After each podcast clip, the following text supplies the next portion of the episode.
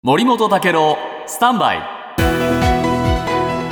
長官読み比べです、えーガザ地区で、えーこれ難民キャンプにですねイスラエル軍の攻撃がされて多数の死傷者が出ました、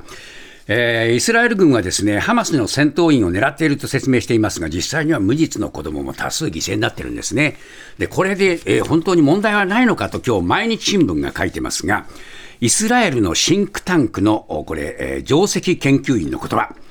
これは自衛権の行使なのだと正当性を主張しているというんですね。で、それはあーこのイスラエル人を殺害したハマスの攻撃が戦争犯罪に当たるからだと、それからハマスが市街地に拠点を作って、市民を人間の盾にして使っているということを踏まえて、ハマスの戦闘員がいる民間住宅は合法的な軍事標的だ。そしてイスラエルにとってハマスは国家として存続に関わる脅威で、ハマスを倒すためにガザの子供が数千人死んでも過剰な被害には当たらない。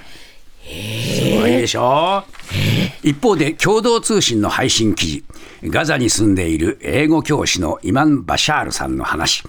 えーこれは民族浄化だと、えーガザからパレスチナ人が消えるのもあと数週間だろうとこう言ってるんですね。で、アラブ系のイスラエル人記者の言葉がここにありまして、ハマス壊滅のためにはイスラエル兵の犠牲も、パレスチナ人の犠牲も構わないという、かつてない強固な意志がイスラエルにはあると感じると。そして民間人と戦闘員を区別するというのは政治家の建前で、えー社会全体がパレスチナ人への敵意に満ちていると。そして、えーこれ、コルゴルダ・メイヤというね、イスラエル初の女性首相の言葉を引用しています。ユダヤ人の苦難の歴史を念頭に、我々は同情されて死ぬよりも、悪印象を持たれても生きる方を選ぶ。